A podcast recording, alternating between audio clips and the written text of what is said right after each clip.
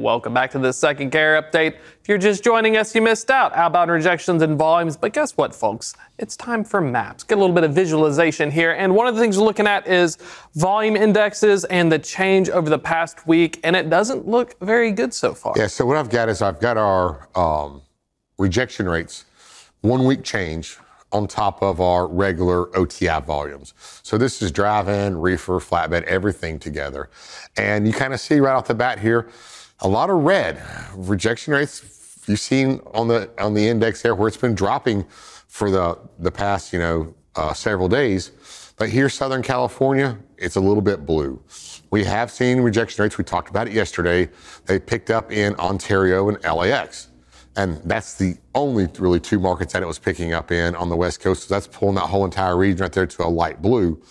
Whereas we see Pacific Northwest, uh, the mountainous region, south or southwest is even. Uh, the Midwest was my most concerning because this has been one of the strongest markets all year long. Uh, it's even deteriorating as well, especially even the southeast and the northeast is actually holding kind of steady right now. Yeah. So this is kind of is, is, a great visual of what's going on, but let's go to the actual. Look at the frost as well. Look at that. Probably the end of potato season as well, but looking at rejections and volumes. I mean, do you think this is something where this is this is very typical, the very we, end of our we've, season? We've ran pricing out of here, and the pricing is still very difficult for spot rates to get out of the Pacific Northwest. It actually makes uh, even pricing in the Southern California out of LAX spot rates are still not very strong. They've come up a little bit. Yeah. And some have plateaued and some have kind of come back down just a little bit, like on your Dallas to or LAX to Dallas lanes. And it still makes it very difficult to make any money if you're trying to run spot. If you if you're trying to run your truck out there on spot and leave there on spot, you cannot make any money. yeah, if you're doing that at this point. but that's what people did the last several years because yeah. they could get a rate out there that would at least pay for their fuel to get out there, pay for them to get out there. And then, you know, remember two years ago, they were running loads out of Southern California uh, for ten, twelve thousand dollars a load crossing the country.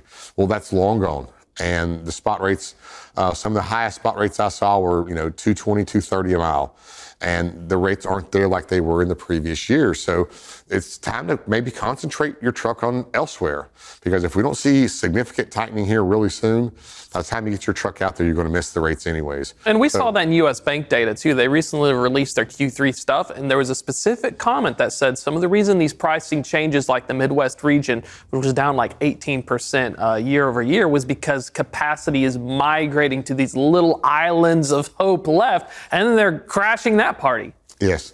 But right now, the Midwest remains probably one of the strongest regions that we have.